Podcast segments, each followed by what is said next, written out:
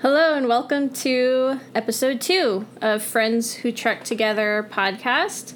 We're going to be talking about the first three episodes of Star Trek Voyager today. Uh, as we discussed in our first episode of the podcast, we will be watching Star Trek Voyager for it's Sarah's first time ever watching Star Trek. And I am Carmen. I've been a Star Trek fan for many years, but I have never watched all of Voyager and I've never watched it straight through. And it's been a long time since I've watched any of Voyager. So some of it is kind of new for me as well. But before we get into Voyager, uh, how was your week, Sarah? It was great, I guess. I didn't really do anything other than like play Zelda and watch Star Trek, but it was great. That sounds good. I did a lot this week for the first time in what feels like a long time.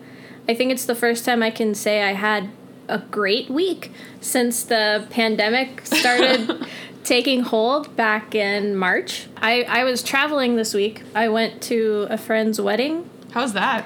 I, well, it was not bad. I was really nervous about it and I wasn't sure I was going to go until really after the RSVP by date because uh, I was debating like this is a bad idea. I shouldn't go shouldn't go to weddings. But my two friends who are getting married have been together for twelve years, and they're finally getting married. And I felt like I gotta go to this wedding. So some other reasons that I thought it was gonna be okay was it wasn't someone in my family, so it wasn't like my whole family was gonna be there, yeah. and everyone be trying to talk to me and hug me and all that. Another really good friend of mine was invited this friend is already on my short list of people who I'm not like distancing so much around. So I thought, okay, well, I already have someone that we can travel together and I've already been around her and that'll be okay. And then at the wedding, you know, we'll at least have each other to kind of hang out with if we're trying to stay away from everyone else. I figured there wouldn't be a lot of other people there that I knew because most of the people who would be there that I knew would be not so eager to travel and the friend that I was traveling with was very willing to do like camping and outdoors activities like hiking on the way there and on the way back. So we could make a trip out of it, but it would be kind of a safer feeling trip. And that's what we did. Like an isolation vacation. Yeah, yeah. So we we camped three nights and we did hiking and outdoor stuff. And then we went to the wedding. Uh, uh, we stayed in the hotel the night before and the night of the wedding. And the wedding was in gardens. And so a lot of the time we were just kind of wandering around in the gardens looking at everything it was really pretty and staying away from people and it, it just it felt like this is probably about as safe as you can get. So I felt pretty good about it. And here's what was really great about this wedding. So these these are uh, some astronomy friends. Um, and so they had actually an astronomy and sci-fi themed wedding. So it was really fun. It felt very um, personalized. They didn't have like the regular wedding march. They actually used music from um, Lord of the Rings and Star Wars and for things like that. And I thought that was really great. They had a few Star Trek things in their wedding. The cake, or the there were two cakes, right? The big tiered cake had the Enterprise on top, as well as Serenity from Firefly. I love that. That's very cute. And the cake toppers were on this little levitating platform that was spinning. Wow.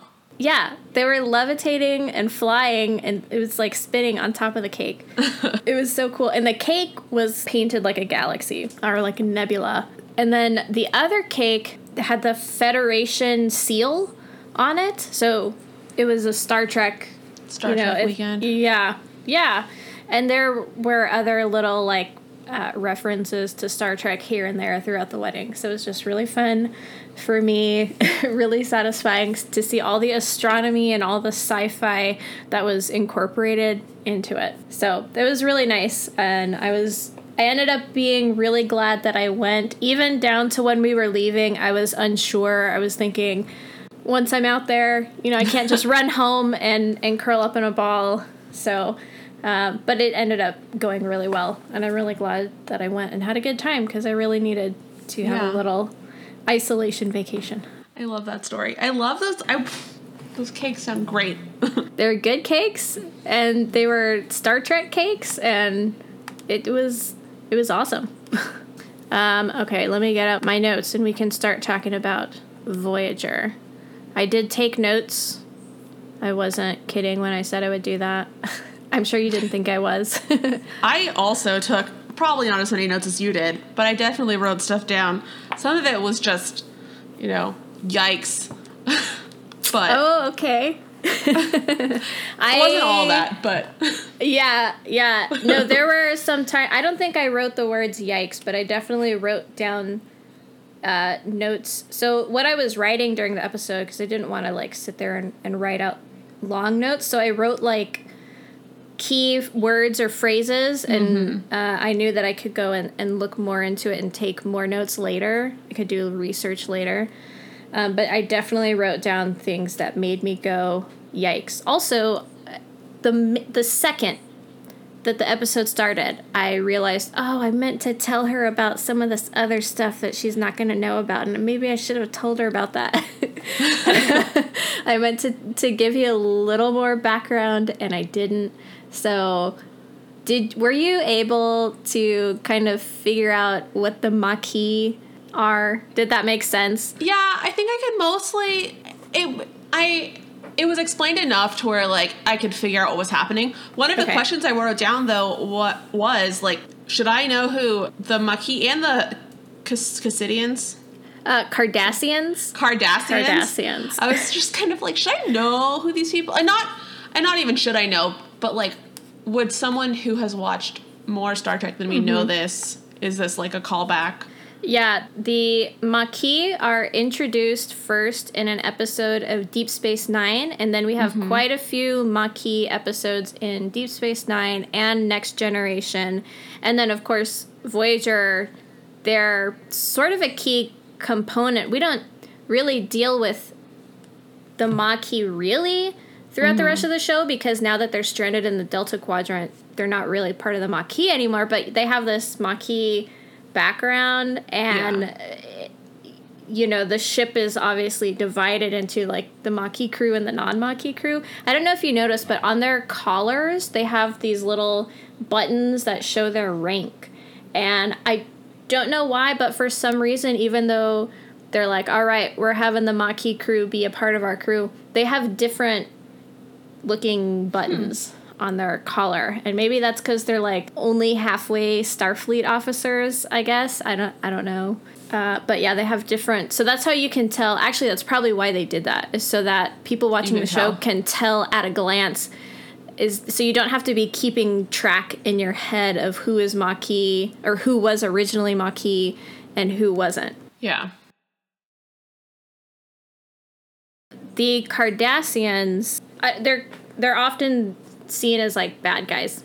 They're not part of the Federation, and they don't have the best relationship with the Federation. So, the Maquis formed when, and I think this was explained pretty well in the episode, but the Maquis formed when the there were Federation citizens living on planets that were basically given to the Cardassians by the Federation. The people who were living on those settlements, on those planets, were like, well, what the hell? We don't, we don't want to leave. Like, this is, these are our homes, and we don't agree with this. You know, we don't consent to you just saying, all right, whatever, these planets can go to the Cardassians, and then we'll get these other planets. Mm-hmm. And so they stayed, and then the Cardassians were cruel to them, and so they are fighting the Cardassians, and they're portrayed uh, across the three 90s Trek series. They're portrayed sometimes like they're just people just trying to live their lives, and then they're also portrayed as terrorists because they do terrorist things. Um, and you see a bit of that in this episode. So that's that's a bit of the Maquis background. So the Cardassians are like not super tight with the Federation, but they are still like allies then? Not allies, but like they're not at war with the Federation, but then this war breaks out and the Cardassians make themselves the enemies of the Federation. Got it. Um, but that's later. That should be later after the Voyager has been lost, and you know people Yeah. don't know what happened so to that Voyager. hasn't happened yet. Yeah. Yeah, but even before the war, there's probably there's a lot of tension and like going back and forth. But there are peace treaties between the Federation and the Cardassians that do establish which planets are whose. One question that came up for me kind of early on, um, when when we like arrive at the Federation prison camps was like how is the Federation treated in universe? Like are they like problematized at all? That's a really good question. In the original series, I think the idea, what Gene Roddenberry really wanted was the Federation to be this really good and benevolent thing. But I think it just falls apart. You just can't have a perfect utopian Yeah. society. And so um, they they end up showing some of the Federation's flaws eventually and you see how uh, they're not really perfect. They do have problems, and they are broken. mm-hmm. I guess you noticed that in the pilot episode, we visited Deep Space Nine. Yeah. I was, I was very excited about that. It was all too brief. It was very, it was a very quick visit, but we did see the one character who you recognized from the picture of the Deep Space Nine cast, right? We Did did, and actually, so I'm ready to talk about this scene. But after it happened, I I recognized him, but I guess I forgot that Ah. I like saw him in Deep Space Nine, like in when we were having that conversation. And I was like, oh, I hope we like talk about this more. And then I realized that I was wrong and that he was from Deep Space Nine and that we were not going to deal with the like racism that happened like a whole lot more. Um, Uh, no, we can totally talk about Quark yeah. for sure. The Ferengi. In that scene, I guess we'll, he, he's what? He's like, he works at a bar. He was talking He's to. a yeah. He owns the bar. On, Yeah. Or he owns a bar on Deep Space Nine. and he was like trying to sell some stuff and then paris rolls in and is like you gotta watch out didn't they teach you about the ferengi and like whatever their like schooling whatever their thing is mm-hmm. and it was just not you know not great. Like oh yeah they're all a bunch of grifters. And then he was a grifter which is not great. It kind of made it worse. So i was kind of like all right like he's gonna like be with them right? So we're gonna like we're gonna deal with this right?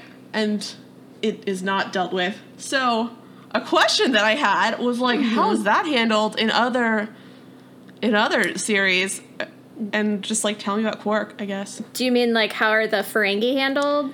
yeah Or, like, like yeah. how are they treated generally like is paris particularly Mm. like gross or is that actually a general thing Oh well, as for Paris, I don't remember enough about how I felt about his character Mm-hmm. so far. With the episodes we've watched, I am I'm not loving him. I remember liking him okay when I watched it before, but not he wasn't like a particular I don't really remember having particular any particular favorite from Voyager. But um I'm hoping he gets better. It is true in maybe more so in Deep Space 9 the Next Generation, but the characters have dramatic changes. Like they start out, I mean, my favorite Deep Space 9 character is Dr. Bashir, and he is pretty awful in the beginning of the show. I mean, people don't like him. But uh, he changes a lot, and a lot of the characters in Deep Space Nine change a lot. And I'm hoping that's going to happen in Voyager, but I don't know Okay. for sure, and I don't know to what extent. I do think some of the idea behind Paris's character is that he will change and he will grow and he will be less gross. Okay, eventually. I'm here for like a good like character development yeah. arc. Yeah, me too. So that's that's what I'm hoping happens. Now, I I would love to talk about the Ferengi and Quark because, of course, that's a Deep Space Nine thing, and that's my favorite thing to talk about. The Ferengi are are weird and hard to like in Deep Space Nine, but if you do the work, if you pay attention, and if you listen to them, you realize that they're really discriminated against and really.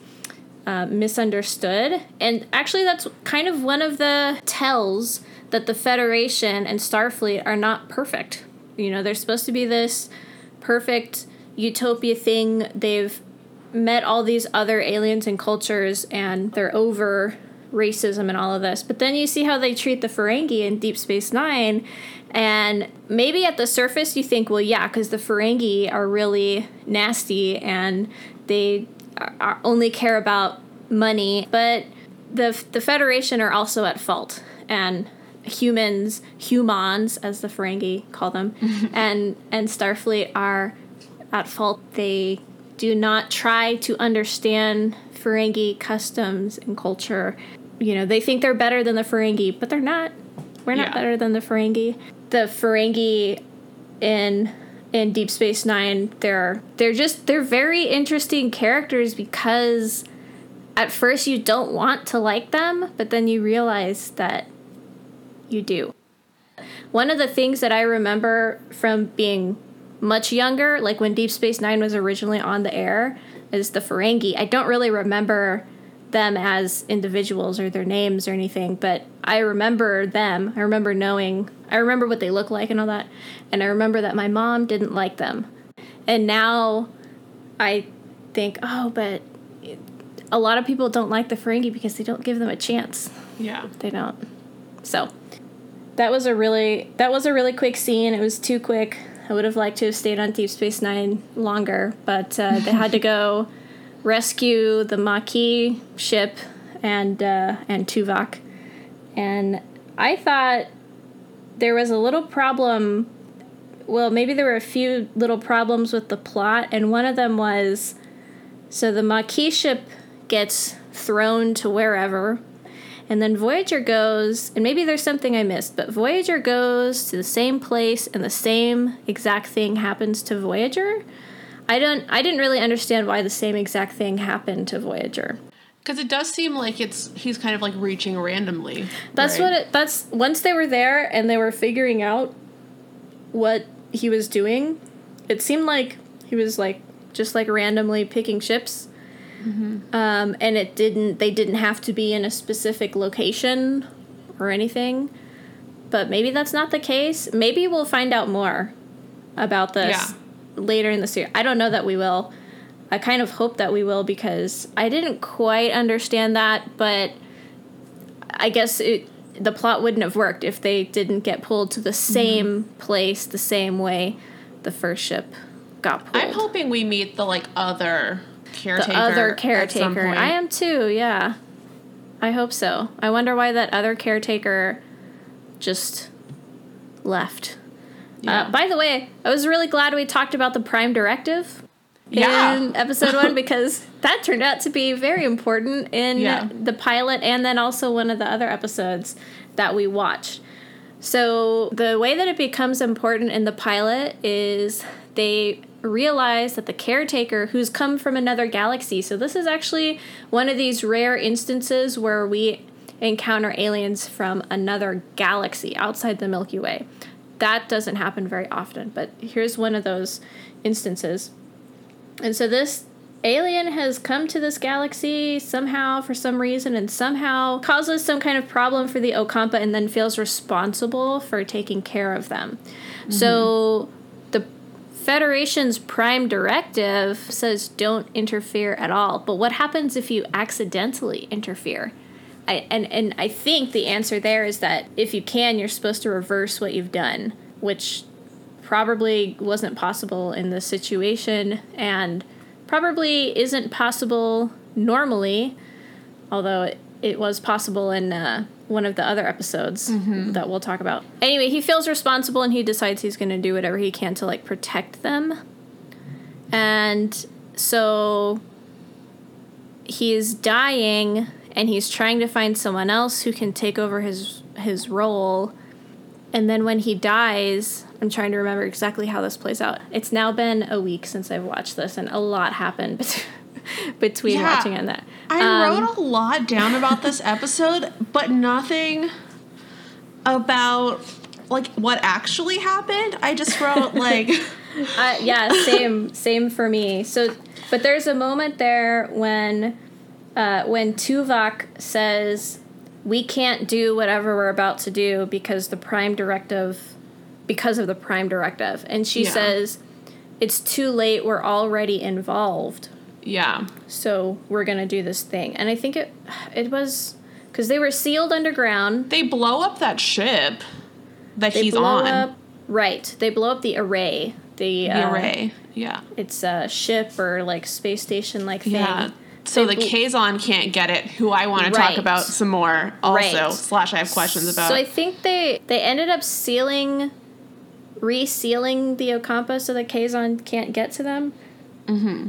Maybe is what they did. But anyway, they had to contend with what the Prime Directive says, Mm-hmm. and uh, Janeway decided. I guess she decided the Prime Directive doesn't exactly apply here. we're already involved, so we're just gonna go ahead and do this thing. and they were like forcibly involved. Yeah, And Yeah. like they didn't want to be involved. Yeah. Which, wow, when I figured out what was happening. um, but anyway, we'll get to that too. Yeah. So the Kazon, what did you want to say about them? So, I didn't love the character design for them. It was very like. Oh, the look. Yeah, it was very just like, you know, the Ocampa are like sophisticated and Mm-hmm. technologically advanced, and then they're like these like violent brutes who are just here to like, you know, attack the like soft intellectuals. Um, Yeah. but well, one question that I'm gonna ha- like want you to answer after I'm done saying whatever I'm gonna say is I want to know more about like them. If you know more about them from other, The Kazon? yeah, well, because no. my oh okay. Well, because remember, they're in a part of the galaxy no one's ever been to. They don't. The Ocampa and the Kazon don't show up in anything else. But Right. the Kazon. One thing I do know about Voyagers, the Kazon do uh, show up again. So we're gonna we get more of definitely interact with the Kazon more. Uh, I I don't I don't think we interact with the Ocampa more, other than Kes being on the ship. Mm-hmm. yeah, But uh, the Kazon definitely, we'll see again. I think a lot. yeah. So from watching it, like we they don't really talk about how they're on that planet, right? In that episode. How the Kazon are on the Yeah. the planet, the same planet as the Ocampa. Yeah. Because my reaction was so the caretaker and like his people like destroyed the environment of this planet and made Yeah. it unlivable. And he's trying really hard to take care of the Ocampa, and the Kazon are just like, mm. like out stranded without any like means of surviving. And I can't like, why does he only care about them? Because by destroying the planet, he like hurt. They hurt everyone. I think that the Kazon have another home world. I Okay. think.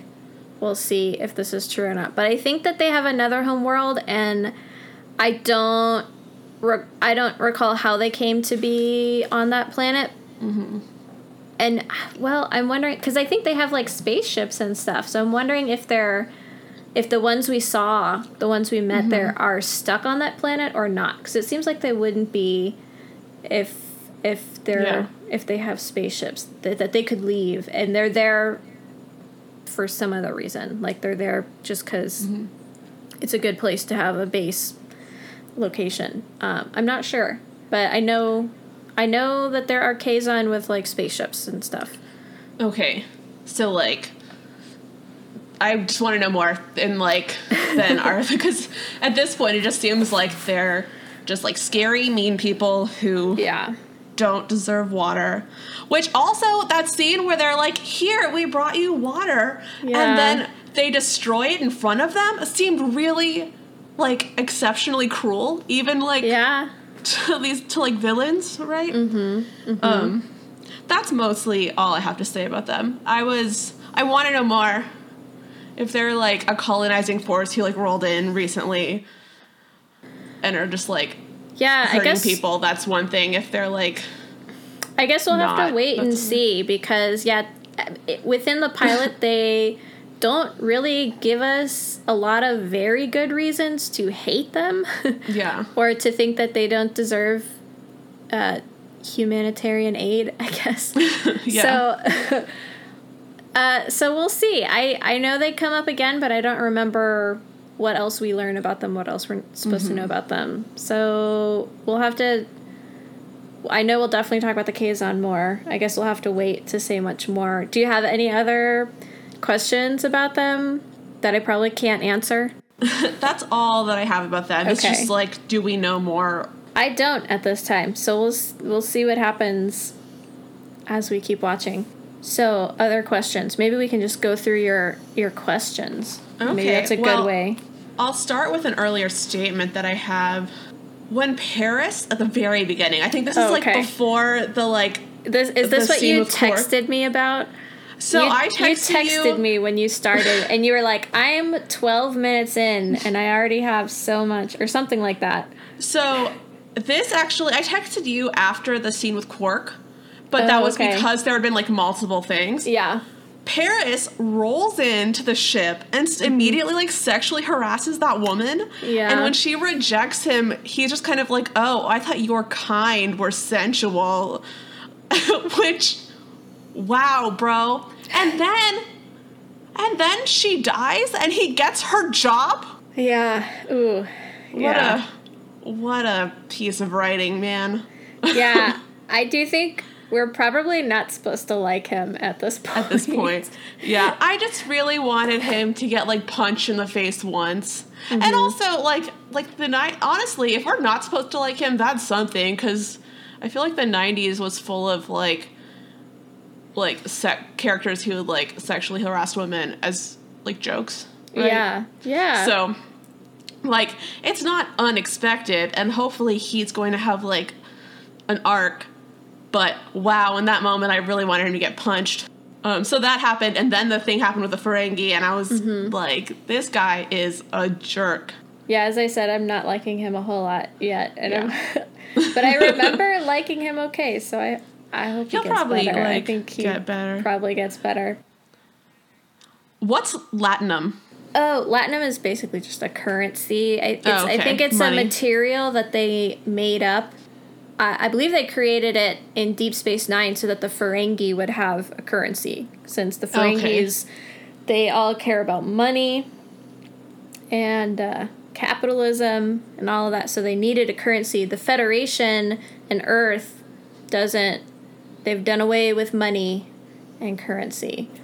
This is less of a question than a statement, and I Mm-hmm. didn't mean this to like turn into the Paris bashing hour, but um, there's a moment when he is about to rescue Chakotay, where he was like, "Oh, you're gonna like owe me your life, right? Isn't that some sort of Indian custom?"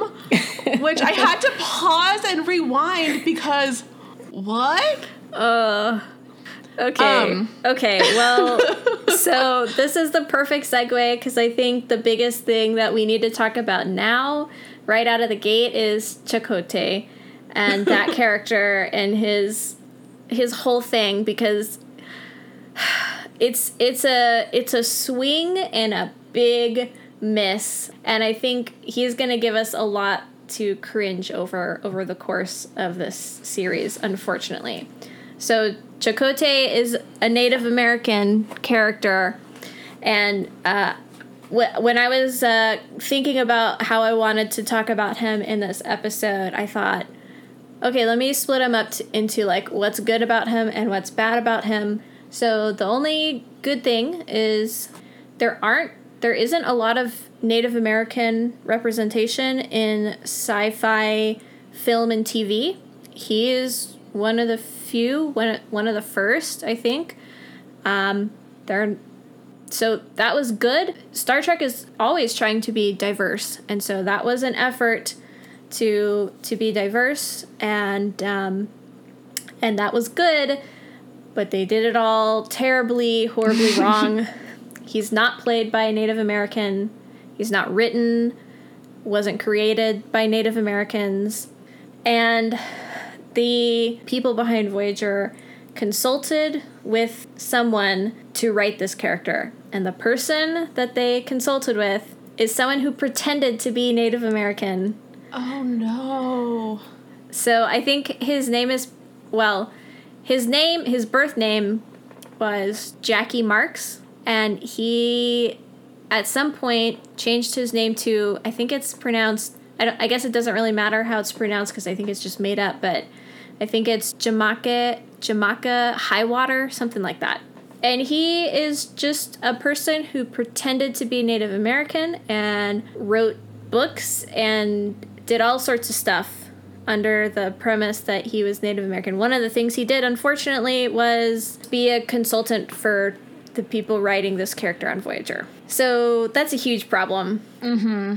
It kind of just ruins the character altogether. That's a shame. It's really a shame. I don't know. I don't know what we can say. I, I don't know. it's uh, it's really really sad, and it's such a shame because it it would have been a really good place to have real Native American representation. Uh, one of the things, by the way, that is a problem with this character is they don't give him any specific culture. He is um, blanket Native American. I think I think. Uh, maybe maybe we'll keep watching and I'll be proven wrong. But from what you know, I did look on um, Memory Alpha is the mm-hmm. the Star Trek Wikipedia site and uh, and stuff like that. And I don't think they they they suggest a few that he may be, but they don't ever just pick one.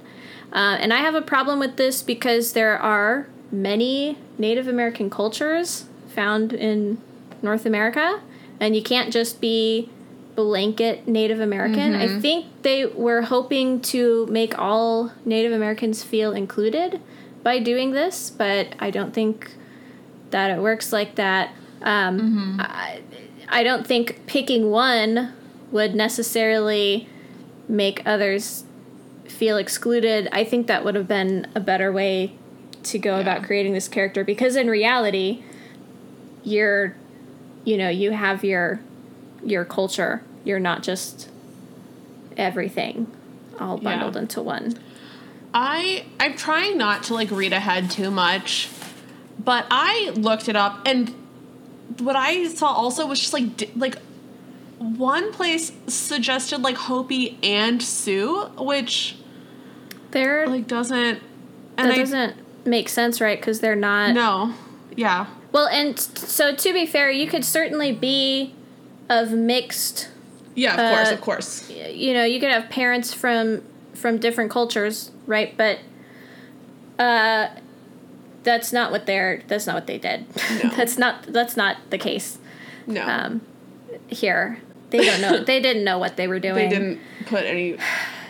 I was gonna say they didn't put any thought into it, but like they put a little bit in, and it was bad. Oh, I think we're gonna get so at this point I haven't like really reached any of the really like terrible stuff. Well, the so the Paris thing, the interaction with Paris, I'm pretty sure that was written to as a way of establishing his Native American customs. Yeah. But it didn't make any sense. I just took that as like Paris not caring and making it up. Like I didn't think that was supposed mm-hmm. to be real. I thought he was just being like, "Oh, is that was, some like mm-hmm. one of your like customs?" um, as a way to indicate to us that he was native without and that like Paris is mm-hmm. a jerk. I think to Paris's credit, I think that was something they uh, made him say to try to help flesh out that Native American aspect and that it's supposed to be some like universal Native American thing that if someone saves your life, then Oh, no. your life then you like are- belongs oh. to them or whatever wording they used was really bizarre and uncomfortable and it, it was uh, it's so bad it's so bad Yeah. Yeah, I had to like pause and rewind because I was so like flabbergasted by that scene. Ugh. i'm i'm worried about how because i know they're gonna be like Chakotay episodes right? Like that's how star trek works. You're gonna get episodes that are with everybody or like episodes where like a few people are the main and you're gonna get the like character specific episodes. And i know we're gonna get more Chakotay and native american culture episodes and they're gonna be bad. They're gonna be bad. So and by the way Jam- jamaka highwater or whatever his name is. At the time that voyager was created and was on air it was already known that he was a fraud. But oh, it, no, that's even worse. I, I guess he denied that he was a fraud and so then you know some people believed him and some people didn't but if you go and find out more about him you'll see it's very clear that his parents were european and he's not there's no native american heritage there and that that had pretty much been revealed by that time there were just people who i guess chose to not believe that and and just believe whatever he said so yes that makes it worse uh I don't know. This character is going to be a problem. That's all I can say. I think it's going to be unpleasant, and I hope the other characters will make up for it. I think there are going to be mm-hmm. some good characters, and we've dwelled a lot on the problem characters in this episode, Yeah. which is a shame. Maybe we should talk about one that we like now. Yeah, to- yeah, yeah. You know who I love? So I actually love. I really like almost all of the women in the like crew. Mm-hmm. okay, okay. And I also love the doctor oh yes, thank you so much. I love Well- him. Well, here's a here's a fun fact about Voyager. Well, okay, first of all, did you watch the title sequence or Yeah. did you just skip it? I watched it. Okay. How did you like the title sequence? I don't. I don't know. It was. you don't you don't have thoughts? I don't really have thoughts. I remember at the very beginning being like, "Oh, I enjoy a title sequence." Okay. That's, and that was it. Um, Okay. Because there's not. I like when I'm thinking about. There's. It's just like the spaceship like flying, and there's like fiery stuff. yeah. That's pretty much it. Yeah. This the ship is just kind of flying through space and it's mostly flying through things that somehow are visible and move around which is not the norm in space but that's fine. It's pretty. It makes us Yeah. feel things and the music is nice. But the reason i asked if you watch the title sequences it has all the characters and actors names and i was wondering if you noticed that there are three cast members named robert. I did not. Wow. there are three. Do you want to guess? Like- do you want to guess which ones they are? Paris, yeah the doctor, yeah and I'm trying to like think. I'm like forgetting character and Chakotay. Yeah. Those are the three. So the two people we don't like and one that we do. I I suspected that you would like that character, the doctor. I do. I like him a lot. He's very funny and like just so like done all the time in a way that I really enjoy. Um, yeah, the only other like mem thing I have in my brain about the intro is so I've been watching some of this with my roommate, mm-hmm. and when Voyager like flew by, she was like, "I don't like that ship. The Enterprise is a sexy ship, but that's not." so that's all I think about when I think That's about funny. the opening sequence. Do you have a favorite character from the show? I don't think that I do at this Not point. yet? I'm not sure, so I'm gonna wait and see. There's a there's another character, by the way, who has not been introduced yet. I don't know exactly she, how like, long. The lady with the like eye Yeah, thing. yeah. So I don't know how long we wait for her to come about, Mm-hmm. but um, I think you'll like her. Yeah. Oh, you know who I do like? I mean, I do really like the Doctor and Captain Janeway, Mm-hmm. but uh, I really like Tuvok. I just, I really like Vulcans. I like forgot about him for some reason. Yeah, he's great. He's I really great. enjoy him too. I really like Vulcans. I just really like Vulcans. There's something very calming and reassuring about their emotionless logic. You know, and the way that they appro- to me, it's just it's very calming and reassuring, and uh, I just like Vulcans. And Tuvok is one of the characters. I guess the character that I was most looking forward to in Voyager. So he's I'm just I'm excited to see more about Tuvok. I just I just like him. I just like Vulcans. Uh, how do you feel about Neelix? I don't I don't know. I don't like hate him, but I I don't really know what to feel about him at this point. Um Yeah, he's like mildly annoying, but not terrible, yeah. I guess. I want to know how like he ended up in a relationship with that lady who whose name I With immediately Kes. forgot. Kes. How did Yeah. that happen? I want that backstory. I I don't know. Um, okay. How do you how do you feel about her character?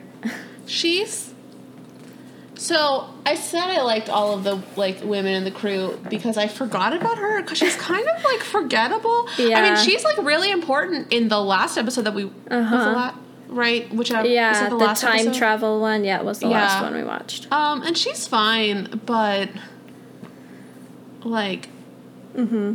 Janeway and Torres are just infinitely like, Yeah. cooler. They're great. She's like nice. Yeah, I don't. Uh, yeah, I'm not all that interested in in Kes at the moment, uh, but I do really like Janeway and Torres so far, and I remember really liking them. So Torres, by the way, is um, half Klingon, which was briefly mentioned. Yeah. Well, So- she uh, there have been a few times where she'll like get kind of fiery and then be like, "Oh, my Klingon blood. Sorry about that, everyone." Yeah. Which is kind of weird. Yeah. I don't know how I feel about that. Well, it's I like characters that are of mixed backgrounds because you know I am and you are too. Yeah, yeah, And yeah. so- no, I'm here for having like mixed characters. I want Mm-hmm. more of that for that reason in part, right? yeah. Um, it's just specifically the like, oh yeah, that like blood of mine is just making me like Well, fly into rages. Yeah, Which is maybe like a Klingon thing, right? But it feels Yes, yeah, for sure. You could totally be someone of a of mixed heritage and feel really comfortable with one of your halves and really uncomfortable with the other half. And I think that's the case for B'Elanna, and I think that's why she she's frustrated with her Klingon side. I don't know if I want to say ashamed, but maybe she's a little bit ashamed of it. She doesn't really like it. She's not comfortable with it. Um, Okay. So I'm hoping we see her come to terms with that a little better. I hope they do it in a good way. Yeah. I hope it doesn't.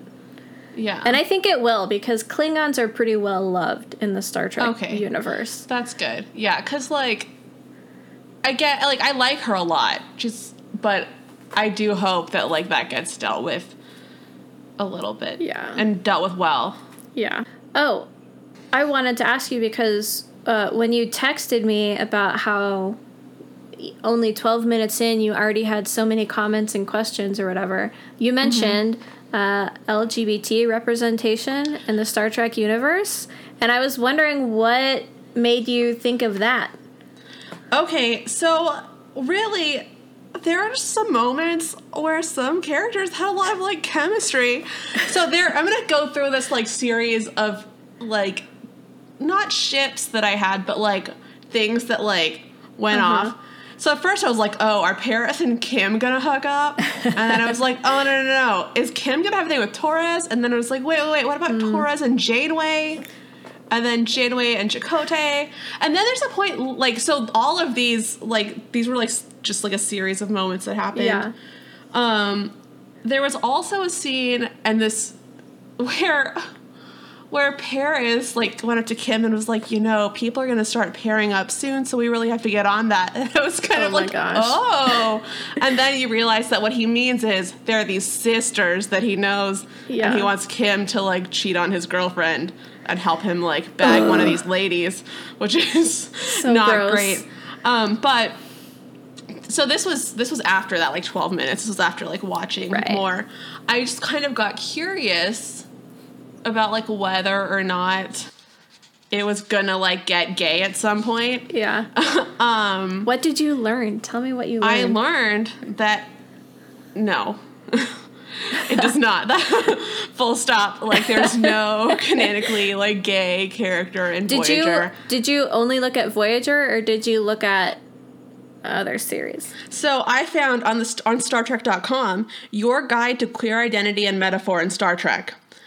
Um, I ha- didn't read all of it. I've only skimmed it. Um, and this is like this is like like canonically like ex- like explicit. I think Mm-hmm. Right, right, right. not just like Sure. um. So it kind of I again I don't know anything about Star Trek and I'm skimming things. So like right. I don't really know what I'm talking about, to be clear. But um, I this thing that I read talked about how like George Takei went up to Gene Roddenberry and was like, "So hypothetically, like, could we could we have this?" And Gene Roddenberry was like, "Listen, I can't do that right now because we'll get thrown off the air." Um, and then I guess in like the like right before he died, Gene Roddenberry was like, "Yeah, I I want to do that. Like, I want us to have like." Oh. LGBTQ representation in Star Trek, and then he died, Oh. and then it Oh. like didn't happen. And then it didn't happen. much much later. That's Um, that's but, interesting. okay. yeah, so as far as I can tell, based on what I've read, there's not like nothing in Voyager, and there's nothing really until according to this, which again, you know, like it's not until very recent that they um, have a queer character. Yeah. So it's that's true. That it's true that uh, I'm assuming not until Discovery, I guess. But there are some moments. I don't. I guess it doesn't happen in Voyager. I'm gonna read this article that you mentioned and and see what things I might be forgetting. But Deep Space Nine, I know very well at least one moment where they have a, a queer relationship very briefly. So mm-hmm. here's what happens, and I guess this is going to be a spoiler for you, but it's fine because it's it. It's not much of a spoiler. So there's an episode where the character Jadzia Dax meets with a former love interest from a past life. So Dax is a trill, and trills can, they don't always, but they can have these, they're called symbionts, and they look like slugs, so they also sometimes call them slugs. They, they get put in them surgically, and the symbionts can keep moving from host to host, and then it would take all the memories that it has with the host onto its next life. Okay, so she has the Dax symbiont, and it has the memories from all the lives that it lived before it was Jadzia. And um, so Jadzia encounters a another Trill woman who has the symbiont that one of Jadzia's or one of Dax's former hosts was married to. Okay. So they're both in new bodies, but they're the same slugs from previous lives. And they're now both women. okay. Okay? So they meet each other, and the thing is with trills, they're not supposed to get involved with people from their. Like, if you're married to someone in a past life, you're not supposed to marry them in your next life because you're supposed to have whole new experiences with each new life that you have. You can't just keep doing the same things with the same people. So when they meet at first, they're like, we're going to be totally professional. It's totally chill. It's going to be fine. But they can't handle it. They like, they love each other and they have unresolved issues because um, Dax's host, he died suddenly in an accident. So it was a very tragic end to their relationship, and they definitely had some stuff that they couldn't work through. And now, of course, they're meeting again, even though they're in different bodies and they're different people. Of course, they still have all those memories of those former Yeah. lives, and they're like, we have this opportunity to talk about what happened and talk about our lives. And they they start to do that and it brings up the old feelings. And so they end up almost getting romantically involved and they do kiss in the show which is one of the first um, times that two women kiss each other on TV, but they they don't end up remaining in a relationship because one of them decides, no, we can't do this. Like we have to mm-hmm. nip this in the bud. I'm gonna leave, and we're gonna live our separate lives. But the thing that's really great, I think, about the episode is Jadzia's, you know, fellow Starfleet officers and friends from the beginning of the episode are like, what's she gonna do? How's she gonna be able to handle this? Why can't they just pick up where they left off and have and you know be in love Yeah. again and have their li- so i just think the way that the other characters approached that was done a lot better than most shows at the time Yeah, for sure. and uh, and that was really great but there is still a lot that deep space nine didn't do um, there were never there there is a character one of my favorite characters on that show is um, never said to be gay but the actor who played him says oh i definitely played him gay and in my mind he's gay and i think that is pretty much accepted as canon at this point but i, I don't know if that's Yeah. true but i think all the fans accept it as so, canon. in I'm like looking at this thing I was mhm. talking about, and there is a section on Deep Space Nine that talks about Dax and mhm. about um, Garak. yes garak So, that's the one so yeah, I'm. I'll read this more in depth too. Uh, but what's another thing that I really admire about Deep Space Nine is uh, there's a documentary that came out. Was it just last year or was it year before last? Um, about Deep Space Nine. Great documentary. And in the documentary, one of the writers slash producers, uh, Ira Steven Behr, says we didn't do enough with uh, LGBT characters. We should have done more, and we might not have been allowed to, but we didn't try, and we should have. And so I just really appreciated him saying that in the documentary. In my wildest dreams, they bring back Deep Space Nine in some way, shape, or form, and there is a queer couple. Maybe it'll be Dr. Bashir and Garak. I mean, they're doing that with Picard, right? So They are, and I'd like to think. Well, actually, that makes me think of something that I wanted to talk about in this podcast that I didn't think I would get to talk about, and that is news, brand new news about Star Trek Voyager. oh, So uh, it's maybe not exactly about Voyager, but um, I got a notification on my phone uh, during the week about Kate Mulgrew, the actress who plays Captain Janeway, reprising her role as Captain Janeway for. So last week we talked about how there are currently three Star Trek Yeah. series. There's soon to be a fourth.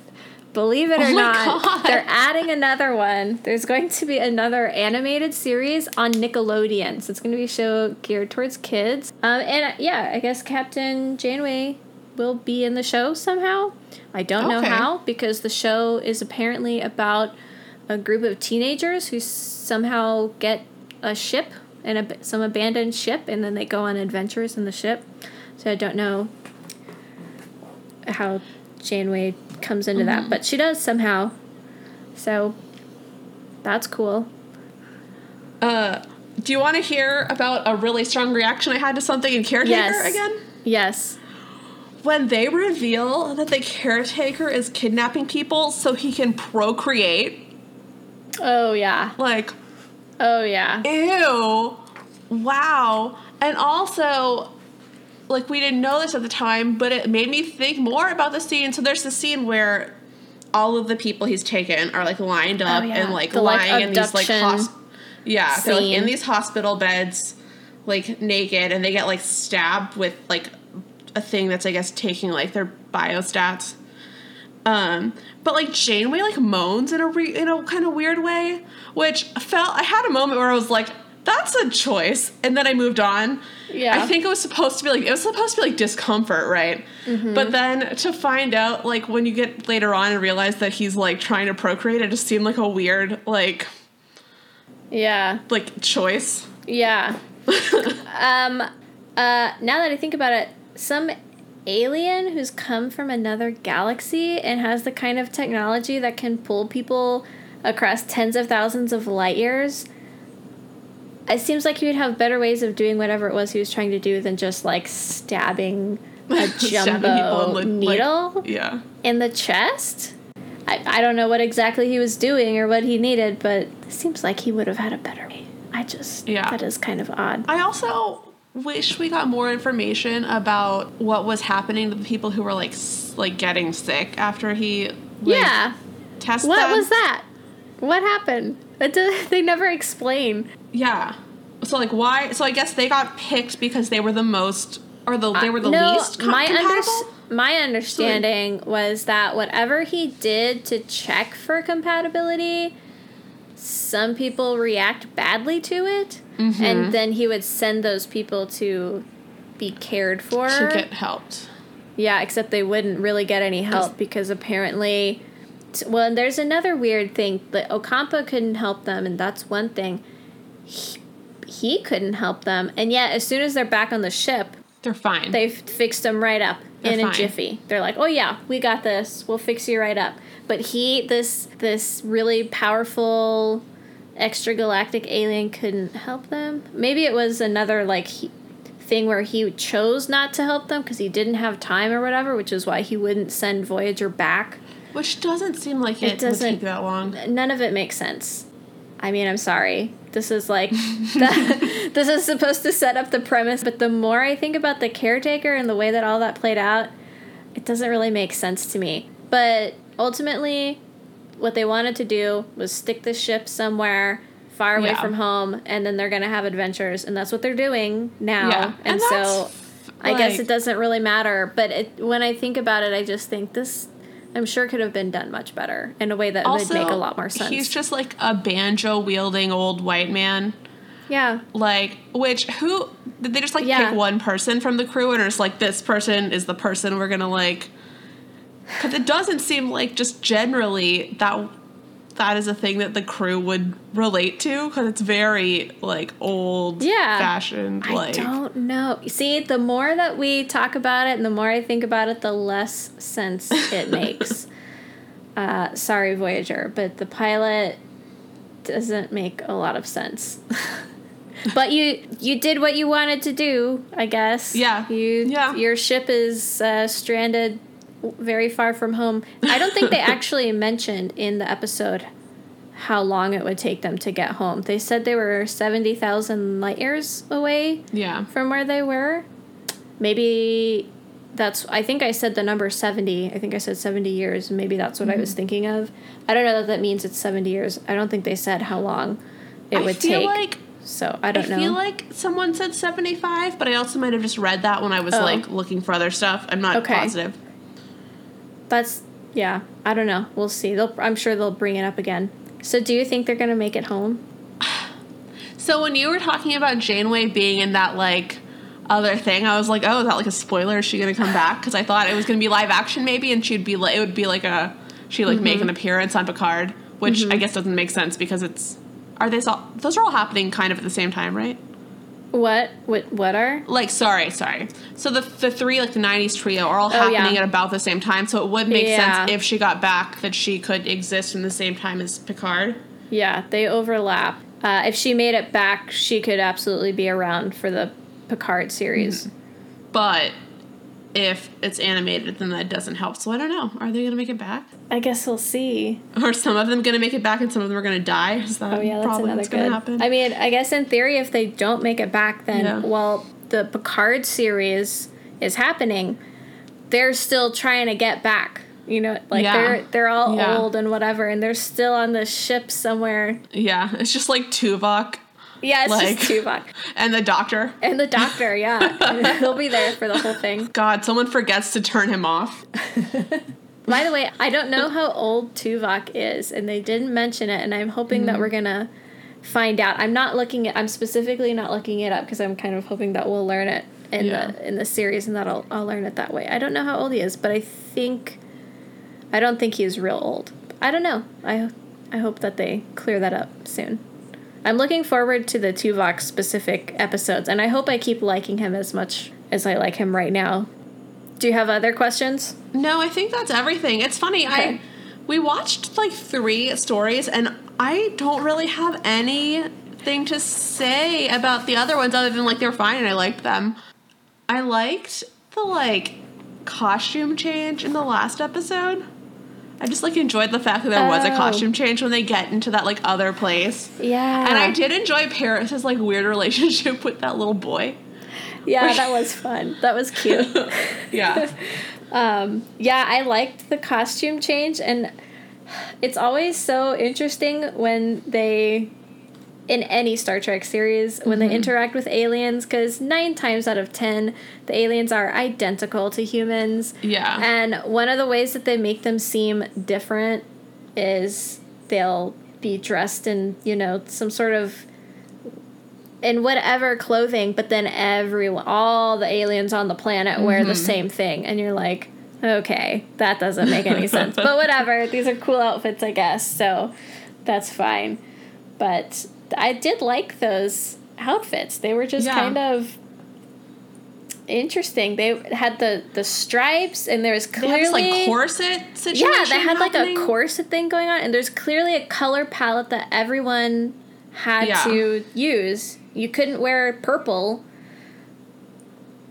Uh, let me look at my notes and see if there's anything I really want to mention. I, I did have a little quick astronomy lesson for Okay. you that uh, it's not exactly episode specific. I think I thought of it during the second episode, uh, but it happens in like every episode of 90s Star Trek um, and other Star Treks, I guess. It doesn't happen in the original series because they don't have very many windows on the Enterprise, or at least you don't see them in the show. But in the 90s Trek, series, there are windows on all the ships, and you see windows in the background all the time, and the stars are visible in the windows. And when they're at warp speed, they have the cool little like rainbow streaky thing going on.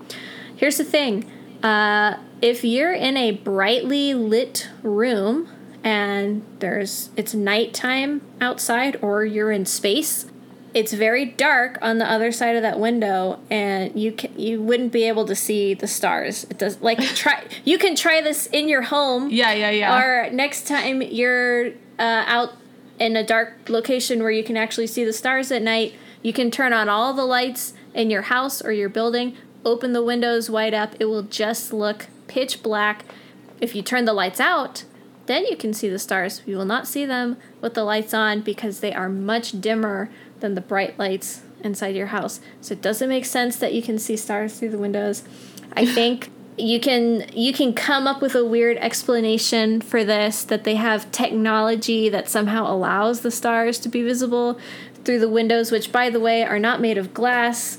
They would i believe be made of transparent aluminum which is a star trek thing but presumably um, all the windows are made of transparent aluminum or some similarly made up thing, technology that we don't have in this century. Um, and maybe through these other things, somehow you can see the stars. I, I don't know, but that shouldn't happen. That wouldn't happen. Oh, here's. I'll, I'll ask you this. This is a question I wrote down. I'll ask you and see if you can come up with an answer. Why would Kes and Neelix want to go with them? Water. Water? That's it? That's I don't They're know. just like, there's water on the ship, so we're gonna hang out here. he seems to care a lot about that, but also, I guess like I don't like what Neelix isn't really doing anything other than like trying to get water. He's just like is by himself, and Kes is not clearly not having a great time because she wanted to leave and felt trapped. Yeah. So, like, this is an opportunity for her to like not be trapped and to like get out and see yeah. the galaxy, and then Neelix likes her and doesn't have anything else going on. He gets to take baths, man. He loved the Yeah. opportunity to like take a bath. Oh, oh. Did you uh, notice that Harry plays the clarinet? I thought that I was, did. I thought that was did. cute. that was very cute. It's very sad that he forgot his clarinet. Yeah. Um, Do you still have your clarinet? uh, my clarinet is at my parents' house. I'm not Mm-hmm. quite sure where it is, but I know it was not thrown out. Uh, it's probably Okay. just like in a closet somewhere. I haven't looked at it. So you wouldn't bring your clarinet with you to space. No, I would not bring my clarinet to space. I'm sorry. Okay, well, I think that's all I've got to say about the first three episodes. I'm gonna go watch the next three, probably right now. Yeah, I'm like, it's funny. I don't really have a lot to say about the second two, but they were like still fun, so I'm kind I'm excited of moving forward. I complained a lot about the first episode, but Yeah. like, it was fine. It was a pilot. Uh, I liked it a lot more than I sounded like. I liked it. yeah, I am maybe kind of the same. I it was all right. I, there are a lot of things that I don't like about it, and the more I think about it, the more I have problems with things that happened. But uh, I could I could just pretend that it happened a whole different way, and then just start Yeah. from episode two and be like, all right, yeah, we're stuck out here in the Delta Quadrant. We're trying Yeah. to get home, trying to find a way home. That's fine. So I'm still really interested to see what happens to the crew next. So I guess we'll do that. So we'll watch the Yeah. next three episodes. I don't think there are any two parters coming up, so we won't have to worry about that. We'll just watch the next three. And uh, I'll I'll talk to you next week. All right. See you next week.